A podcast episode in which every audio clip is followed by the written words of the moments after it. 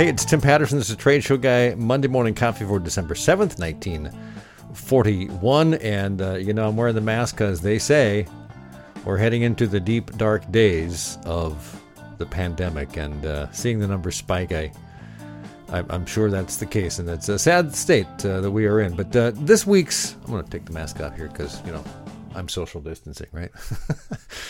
This week's episode is kind of like the old column that Herb Kane of the San Francisco Chronicle used to write. I mean, he's long gone, but I used to pick up the paper when you had to go into like a store that sold papers from out of town, and you'd like paw through and find, okay, there's a San Francisco Chronicle. Let me buy that.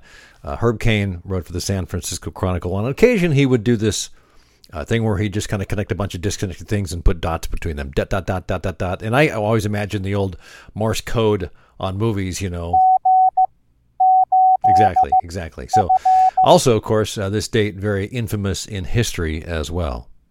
Yesterday, December 7th, 1941, a date which will live in infamy. The United States of America was suddenly and deliberately attacked by naval and air forces of the Empire of Japan. All right, so here we go. Dot, dot, dot. We're down to three finalists on the Trade Show Guy Monday Morning Coffee theme, which I'll kick off in about 3 weeks, so we'll narrow it down. Here are the three. I threw out number one from last week, so number two is a thing called Subway.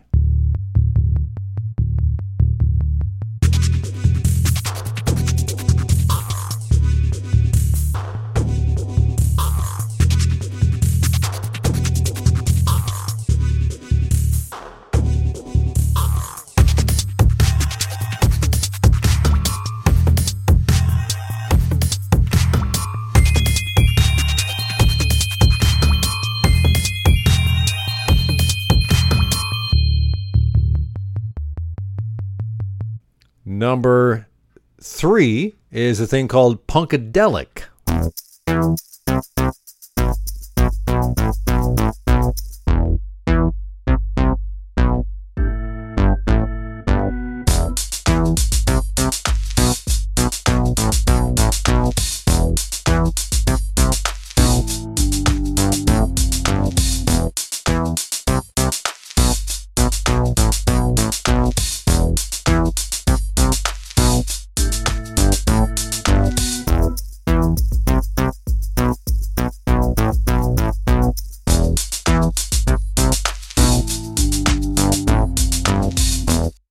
And number four is the thing called Harlem at Night.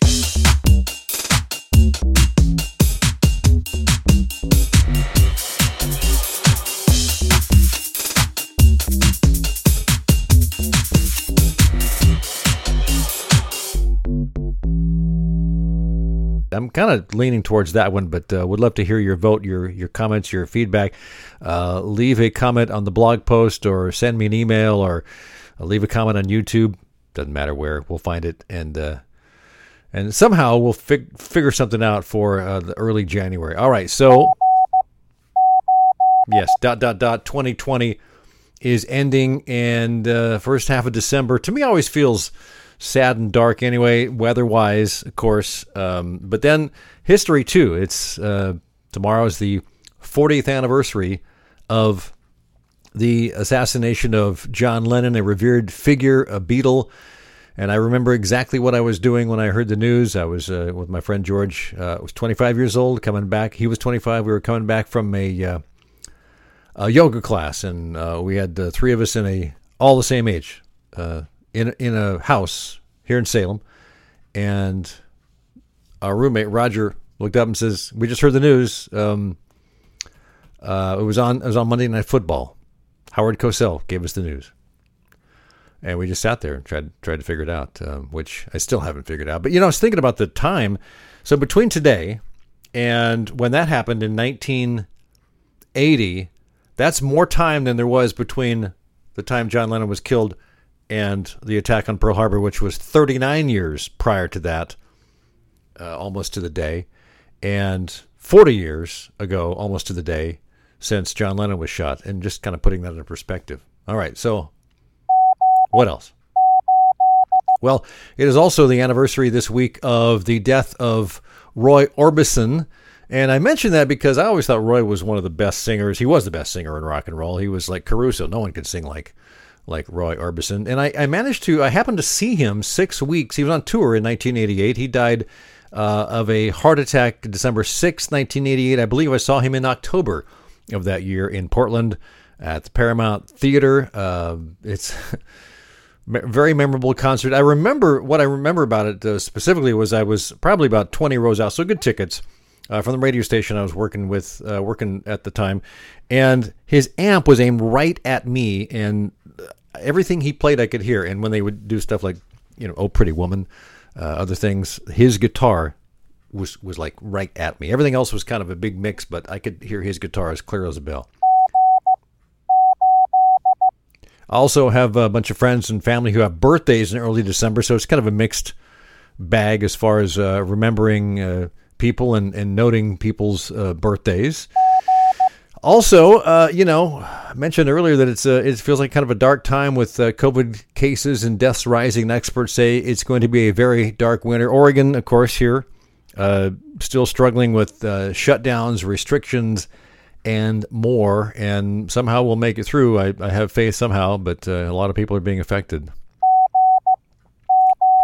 The other thing I wanted to mention, kind of news-wise, is that, and I had a blog post on this, I'll link to this in the show notes, but Exhibitor Magazine did, I think, their fourth survey of the year since March of exhibitors and exhibit suppliers and manufacturers that shows that most people don't expect the industry to really return to normal until late next year, late 2021, or perhaps the first quarter or even second quarter of 2022. That's how dire the events and trade show and conference industry is right now. There's just not a lot of business to be had. There's not a lot of shows going on. People are holding back.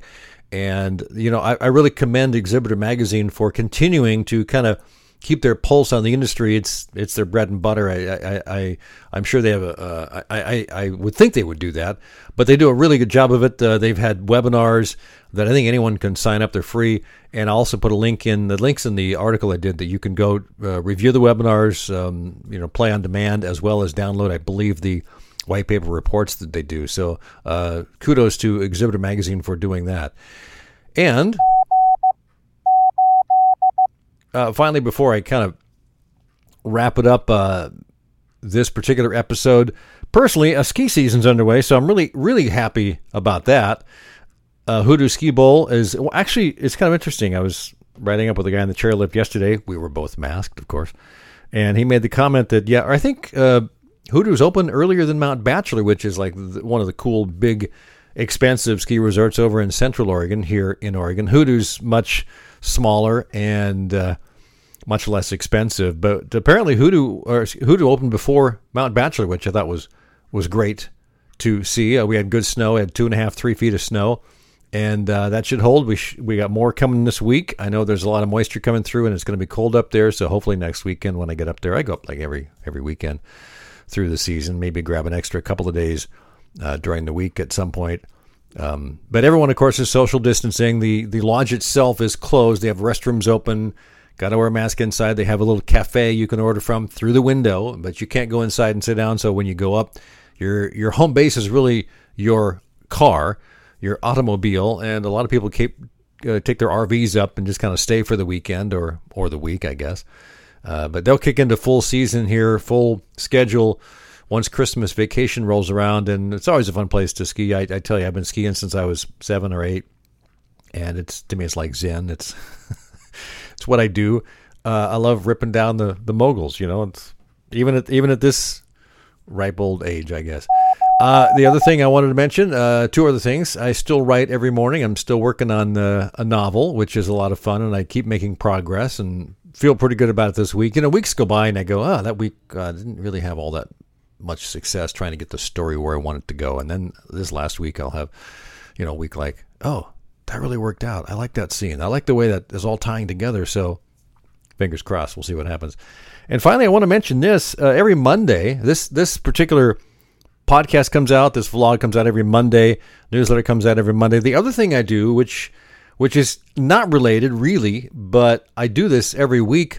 I volunteer at a local community radio station, and I do a 2-hour reggae show, and it airs every Monday night from 7 to 9 Pacific time at KMUZ.org. I want to give them a shout out because they've been this will be their 10th anniversary in about 2 weeks, week and a half. On the 17th of December, 2011, they signed on, and it's been a great team effort, community effort, low budget stuff, but you know, we got a lot of pros helping us out along the way.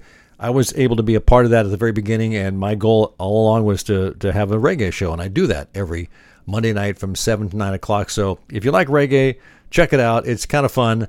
And I guess the other thing I'd say about that is I had a rather small collection of reggae, when I started this, but over the last 9 years since I've been doing the show, that list has expanded thanks to a lot of people donating stuff to me.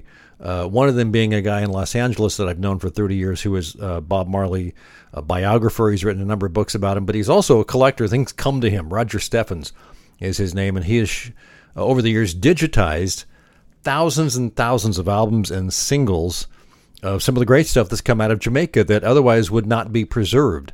But he's got a lot of them. He and his son and daughter have been archiving all this stuff, and he's given me thousands and thousands of songs. So a lot of that stuff shows up in the mix of what I play on that show. And we do everything from the 60s, early reggae, ska, rocksteady, through the 70s, which was kind of the golden age where Bob Marley and the Wailers and Peter Tosh and Bunny Wailer and all those people put out great music. To the 80s, Black Uhuru was a big band in the 80s, to the 90s, and even there's a lot of stuff coming out today that is a lot of fun and I'm impressed by. But we cover like 5 decades of great reggae and ska and rocksteady. It's all there every Monday night from 7 to 9. That's my plug.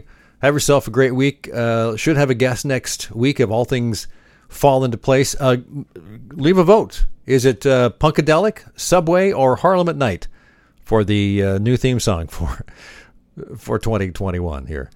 All right, that's it. It's the Trade Show Guy Monday Morning Coffee. Again, find me at tradeshowguy.net.